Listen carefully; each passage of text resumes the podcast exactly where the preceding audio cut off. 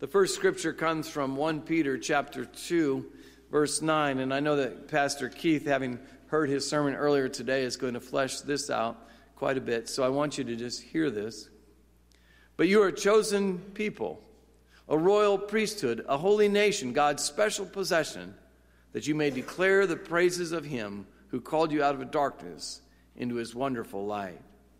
And the second scripture, though not secondary, comes from what many Christians call the day the church was born, Pentecost, when the revival was happening in Jerusalem. That the people were there found, praising God and enjoying the favor of all the people. And the Lord added to their number daily those who are being saved. What, what wonderful scriptures and what a wonderful message for you to hear on the day that your church is also seeking to be transformed. The third thing I'm able to do today and called upon today is to pray for our congregation and your pastor. Would you join with me? Well, Lord our God, and this morning we come together, and as, as we talked earlier, we knocked off the, the cold of outside when we entered this building, and it was warm for us in two ways. One, because uh, we're fortunate to live where we can afford heating uh, systems, but even more importantly, we felt the warmth of these people, of this congregation. We felt the, the presence of, of a place uh, that may not be physical because it moves with your very people, which are the church. And so, for that, we give you thanks for the warmth that you bring in our lives through the very church that you've created through the power of the Holy Spirit. And we're grateful and thank you to be thankful to be a part of it.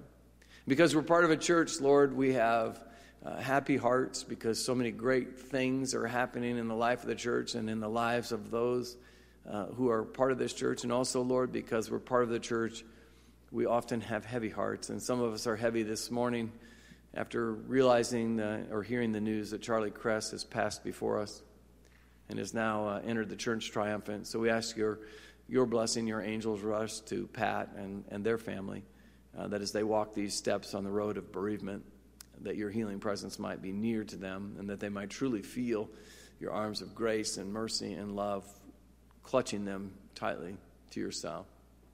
And Lord God, as we come as a congregation, we sing songs, we hear challenges, and we rest and revel and are blessed by your word. And so, as Pastor Keith comes this morning to preach, let him speak the words of guidance, wisdom, and strength that you've given him far before this moment to this, we, your people. In Jesus' name we pray. Amen. Thanks, Mike. Good morning. Look at that. Looks a little different than the one that we're going to build, doesn't it? Some people are going, yeah, that looks like a church. Let's talk about that for a minute. What does a church look like? Seriously, answer that question in your own mind. What does a church look like? It's a question that many of us wrestle with, especially churches that are getting ready to build new buildings. You know, because I guarantee you, every building project in the history of Christian churches, someone along the line somewhere said, well, it's got to look like a church. But when pressed, it's a little bit tough to nail that down, isn't it? You want to know why it's tough to nail that down? Because a church isn't a building. It's tough to nail that down because if you look at really what the scripture talks about the church, you recognize something that's kind of different than what our culture, our experience tells us a church is. And that's what we're going to talk about. We're, going to, we're beginning a, a six week sermon series on the church, not the little church with, like, you know, with little c, like a local church, but the large church, the church universal. And we we talked about that, or we're talking about that, because as we move into our next phase of, of what the life of Marian Methodist looks like, we need to understand what we're a part of on a greater scale. And what exactly is the church? So I'm going to give just a very abbreviated, which I can do that, by the way, talk on um, what is the church and where did it come from. Now, this could be a graduate degree in that question. Okay, you could spend years studying it, and I'm going to give you. I'm going to give it to you in about hour and a half. So. Um, just hang with me here. We're going to get through this. But the reason why we're talking about this is, is because if we don't understand what the Bible talks about or what God means when He talks about the church, then we run the risk of becoming an entity unto ourselves and, and, and launching ourselves into a direction that may or may not be what the Holy Spirit has for us. So, we're going to talk about that this morning. So, I want to begin by talking about what a church is. What is a church? What is the church? And first and foremost, we see that a church is a people, not a building. And the scripture that, that Pastor Mike read from, from 1 Peter 2 9 discusses the fact that, that we are a people. This is what Peter discusses. He says, You're not, he doesn't say you're an awesome building with great windows and this kind of architecture and that kind of layout. He says, You are a chosen people, a royal priesthood, a holy nation. God's special possession, that you may declare the praises of him who called you out of darkness into his wonderful light. Now, let's just hang there for a second. What does it mean that, that the church is a people rather than a building? Because let's face it, a lot of us think about church like it's the building. We say things like, I'm going to go to church, meaning here. Or we say it all the time hey, I'll be over at the church. Doing, doing something over here, and we go, and, and, and that's, that's we, we know what we mean, but what does it look like when a church building no longer becomes a church? Was talking to a friend of mine yesterday whose, whose daughter and son in law are going to open a bar slash restaurant in downtown Atlanta in a building that used to be a church. And some people are finding it scandalous, I'm sure. Because what, can, what do you do? That's, that's, that's, that's a church. No, it's not. It used to be a building where the church met, but it's not a church. You understand where I'm going with this? The church is us. It's a people according to the scriptures. It's not four walls and a roof. The apostles uh, gathered together in the book of Acts in the temple courts. Okay, this is the place of worship in Jerusalem, in the center of that. And it says that every day they got together to meet in the temple courts. They broke bread in their homes. So then they went to their homes. They ate together. And it says God added daily to the number those who were being saved. These were the activities of the church. And they weren't confined to a specific location, they were wherever they were because the church was about the people. Kind of like your family isn't defined by your house. Your family are the members of your family, the human beings that are a part of it. That's your family. Your house is just where you happen to live. So, what's really your home? Is it the four walls and the roof, or is it the people that you live in community with? It's the people. That's how the church should be understood. Secondly, the church according to the scriptures, is often called the bride of Christ. Let's talk about this. The bride of Christ. In the book of Ephesians, we see the Apostle Paul using this metaphor to discuss marriage and to discuss how this relates to his church. And he says it this way Husbands, love your wives just as Christ loved the church and gave himself up for her to make her holy, cleansing her by the washing with water through the word, and to present her to himself as a radiant church without stain or wrinkle or any other blemish, but holy and blameless. This is a profound mystery, but I am talking about Christ and the church. And if you look further into the book of Revelation, you see multiple passages that talk about this prophetic vision of the church being presented to, to God as a bride, the bride of Christ. You see over and over and over again throughout the scripture, even in the Old Testament, you see how, how God says that I am a bridegroom to you and you will be my bride. You see this imagery all over the place. Jesus himself often refers to himself as the bridegroom. He talks about himself this way. In Revelation, we're called to be invited to the marriage supper of the Lamb. We know who the groom is, the bride is the church. Consequently, this is why marriage is such a big deal to Christians. Because marriage, according to the scriptures, is the picture between the husband and wife. That's the picture between Christ and the church. It's imaged from the relationship that Jesus Christ has with his church. That's why it matters. That's why it's important. And when you look at the way that the Apostle Paul talks about everything that, that a husband is to do for his wife in terms of, of, of loving her and giving himself up for her and protecting her, if you, all of those things are things that Jesus Christ has done for all of us, his church.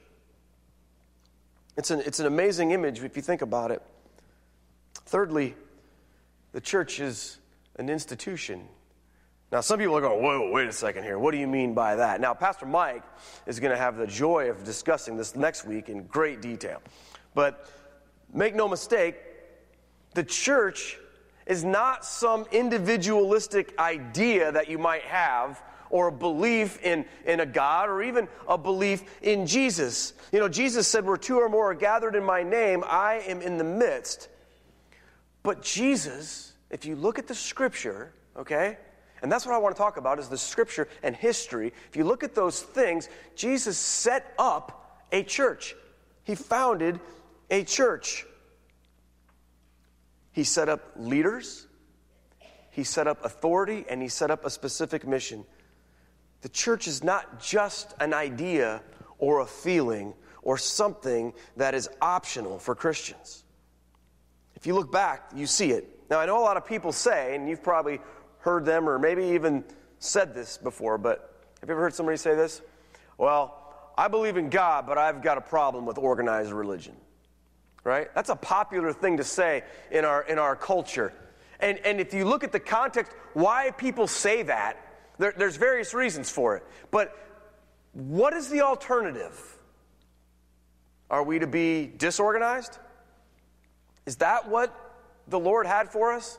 Is that the best expression of the Christian faith? Is the church just simply supposed to be a disorganized group of people that kind of do whatever they want, think whatever they want, believe whatever they want, act however they want, and, and, and understand however they want? That's the way a lot of people want it to be. But that's not the way that Jesus wanted it to be. You understand? Jesus didn't just give his teaching and say, well, whatever you guys think, however you want to interpret it, whatever you feel about it, whatever makes sense to you, however you want to do that. If that does, if you don't like that, then just throw that part of it away. If, if this is better for you, just go ahead and do that, and, and, and we'll all just live happily ever after and have a campfire or something. That's not how Jesus set things up. That's not what his apostles did. His apostles had authority and they had a command and a mission to spread the gospel into the world. Did the apostles just go their own way and do their own thing? Obviously not. We looked at Acts chapter 2, where they gathered together with a specific mission. If you read the apostles, if you read uh, the Acts of the Apostles, or if you read the books of the New Testament, you see this institution. They functioned with leaders, structure, and authority. And much of the sentiment behind not wanting to be part of an organized religion is that people simply don't want any of those things. They want to be self led, with no structure, no accountability, no authority, other than themselves and their own loose interpretations of the Bible that always happen to agree with whatever they think. Certainly not biblical or historical Christianity. Fourth, the church is the body of Christ.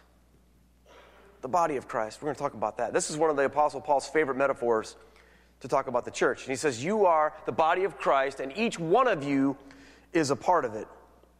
In Ephesians 1, in Ephesians 1, he writes these, these words, And God placed all things under his feet, meaning Christ, and appointed him to be head over everything for the church, which is his body, the fullness of him who fills everything in every way. Now, what does this mean? What does it mean that the church is the body of Christ? It, it takes us back to this idea of the incarnation, doesn't it? When God became incarnate in flesh, Jesus, and physically came to this world so that we might be saved. God became flesh. That's the incarnation, incarnate in the world. That's what this metaphor points us to, you see. God became our, our, incarnate in the flesh, in the person of Jesus, and Jesus continues to reveal himself to the world through his church. We are the incarnation of Christ. He lives within us to this world so that the world might know who He is. And we are a body. We are a body with many parts. We who are in Christ, though, we form one body. This metaphor teaches us that we're connected to each other and yet our head is Christ. We all have different roles, none are any greater than the other, and they all work together. Just like you have many parts of your body, can you function without one of them? Not to the fullest extent. And as a church, we need to remember that, that we are his body. That's why it's so scandalous when churches cut off from one another and don't have fellowship with one another and refuse to, to, to acknowledge each other. It's as if one, one hand says, hey, the thumb should go this way, but the other hand says, no, the thumb should go that way. And, and, this hand's always talking about how the thumb pointing that way is way better than the thumb pointing this way. And, and we can't have thumbs that point the wrong way. So we need to, to cut off one of these thumbs and hands and separate ourselves so that we can have all the thumbs pointing in the right way. You see, that's the human tendency to say whatever's not like me, whatever's different from me or, or, or varies from the way I think or see things should be cut off, you see. But recognize this the thumb may not, this hand may not like this hand, but the head really needs them both. You see? The head needs them both. The head says, hey, there's a reason why I have a thumb going this way and a thumb going that way. Or whatever you might want to think about it. The fact is this we are the body of Christ, and He is our head. The church is an institution, but it's not a lifeless institution it's a living body. See, I think the problem that a lot of people have with institutions is they think, oh, when I think of an institution, I usually think of something old, decrepit, dying, and worthless and irrelevant to, to my life and society. That's what I think of when I hear institution. I go, oh boy, that's lifeless. And God knows religious institutions can be the worst at that, right? Religious institutions can be the worst at that. They can take all the life of the Bible and of Jesus and, and completely push it aside for the sake of the institution. Oftentimes, when things become too institutionalized, all that means is the life has drained from them. But yet, the church is an institution and fully alive, fully relevant, fully powerful. That's what we need to think about. Oftentimes, we want to go one way or the other. We either want some kind of rigid institution that is more about itself than the one who founded it, versus we want to throw out all the institution and everything that Jesus gave us that would help us stay organized and on mission. This metaphor of the body is perfect because a body is contained. It operates according to rules and principles. It, it can't just separate itself at will because it's mad at someone. It holds together, but it goes where the head tells it to go. And it's alive. Now, that concludes the first part of my sermon on what is the church, very abbreviated. And I'd like to close by talking about where did the church come from? It's an interesting thing to think about, isn't it? Where did, where did the church come from? What do the first church committee minutes look like in history? Where was that meeting and what happened? I'm going to give you what I think it was. You can disagree if you want to. Everyone has the, uh, the uh, uh, um, prerogative to be wrong once in a while. Um,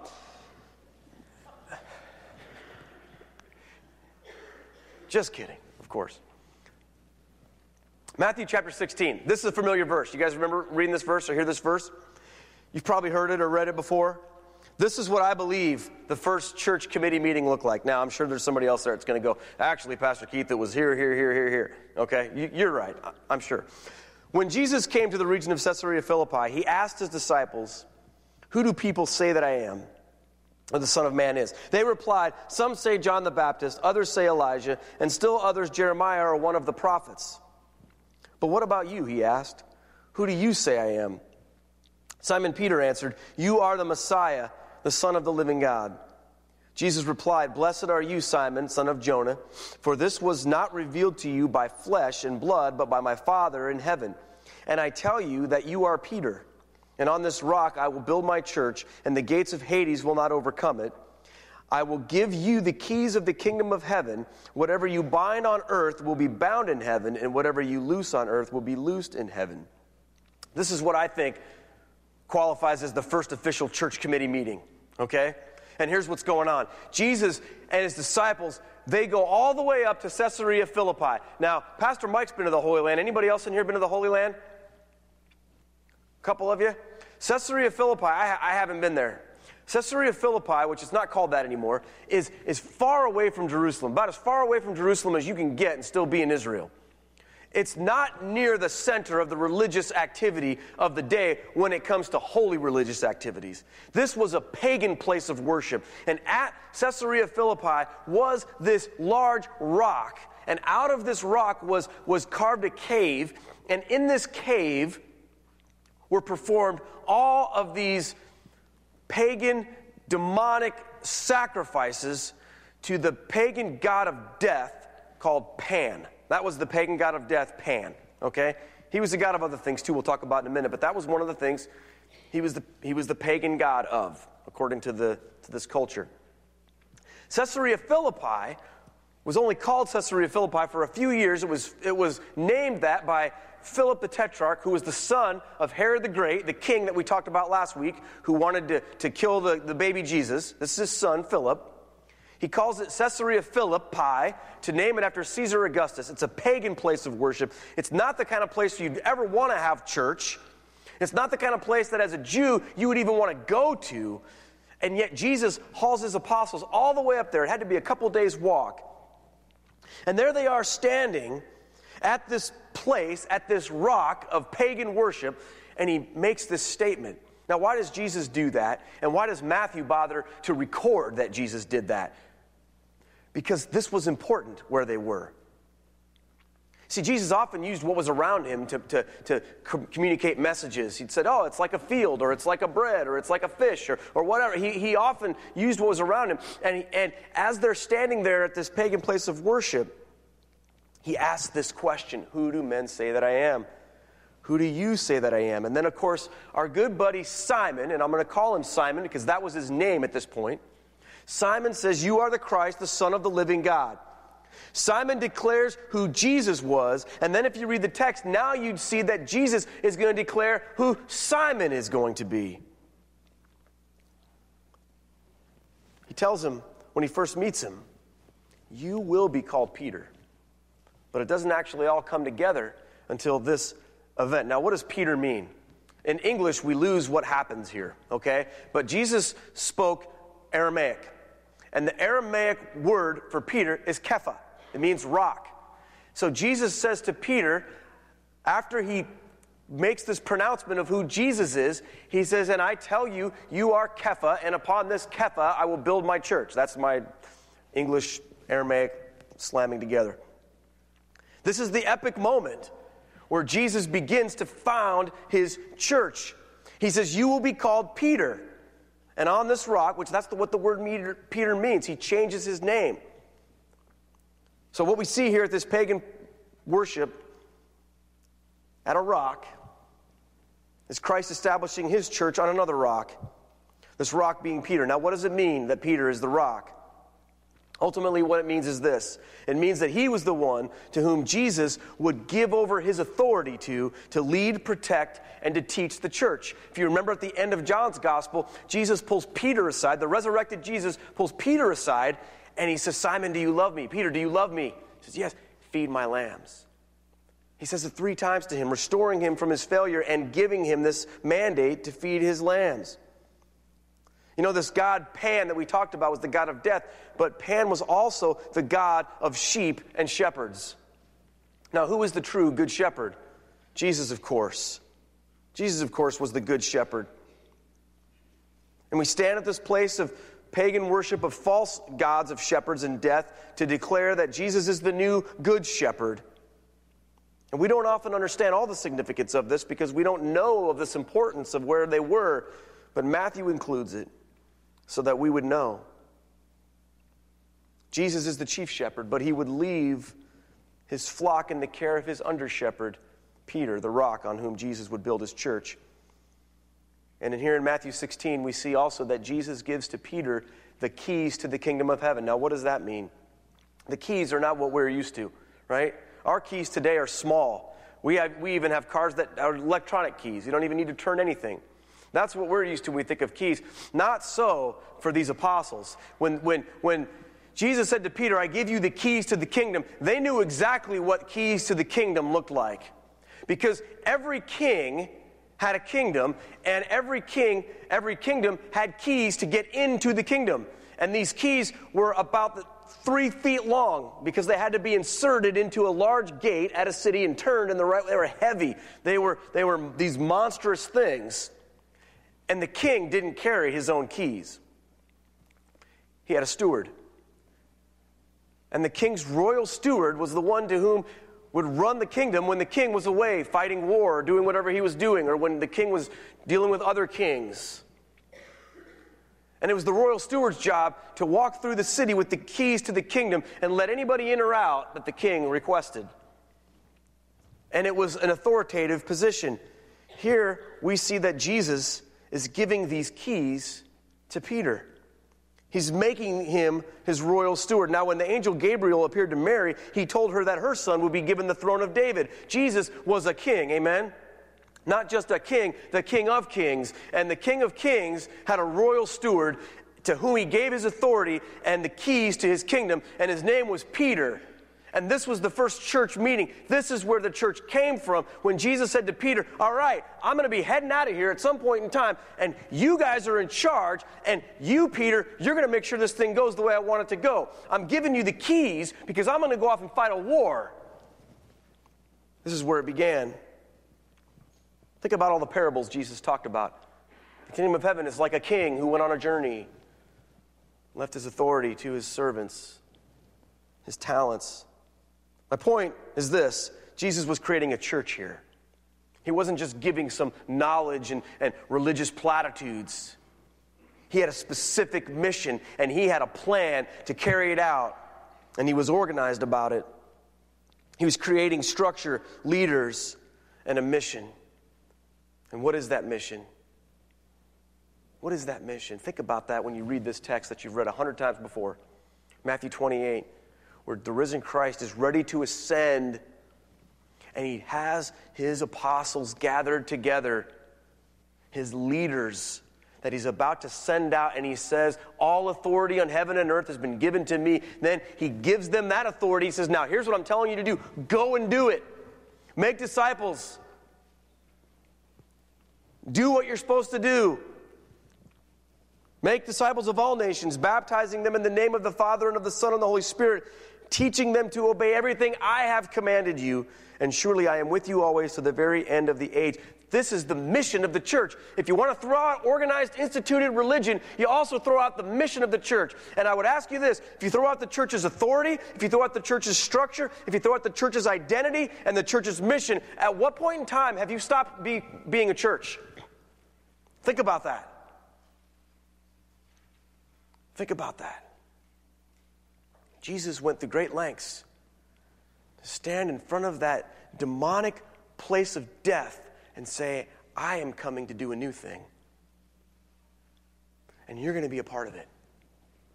You're going to take what I've given you and you're going to give it to others. That's why we do what we do. That's why we work so hard to take that mission into this world because we see ourselves as connected to that moment there at Caesarea Philippi where Jesus handed those keys to Peter. We see ourselves in that place. And we don't want to just run off and do our own thing, do we? We want to follow Jesus. Because you know what Jesus said about his church? He said, The gates of hell will not prevail against it. That's what he said about his church. You know how many churches closed last year? More than you would believe. More than you would believe. The church in America, many times, seems to be dying. And I would say this we need to take notice of that. Because, in my view, if a church is dying at some point in the line, it didn't fail, it stopped being the church. Think about that because we have this promise from Jesus that as long as we are the church, nothing can stop us.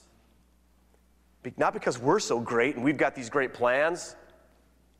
Because guess what? Even though he hands the keys to Peter and the apostles, about five seconds later, he calls Peter the devil, by the way. Okay? But even though he hands off the keys to the apostles, he's still the one who said, I will build my church. He builds it through us. You understand? He builds it through us. He doesn't hand us the keys and now it's our kingdom. He hands us the keys to his kingdom. Just like if I gave you the keys to my house and said, Hey, I'm going to be gone. I want you to come over. You have the authority to come and go as you please in my house. And I'm entrusting you with it. And the well being of my house is dependent upon what you do with it while I'm gone. But guess what? It's still my house. I'm still paying the bills. It still belongs to me. But you can enjoy every part of it as you come and go. My prayer this morning is that for, for, for those, not just that we have this new understanding and like some kind of history thing, but what I want you to think about is this on a, on a, on a larger level, like what we're doing here, but also on a personal level. Ask yourself Am I truly part of Jesus Christ Church? Am I part of what he was doing? Or have I rejected, have I rejected his authority because I want to do my own thing? You may belong to a local church building congregation, but that's a different thing sometimes than belonging to the church of Jesus Christ. And it all begins with that same question that Peter was asked by Jesus Who do men say that I am? Who do you say that he is? That's your entrance into the church. Getting that right. Flesh and blood has not revealed that to you, but my Father who is in heaven. God is wanting to reveal himself to you as he truly is. And when you believe that and declare it, you've become part of the church.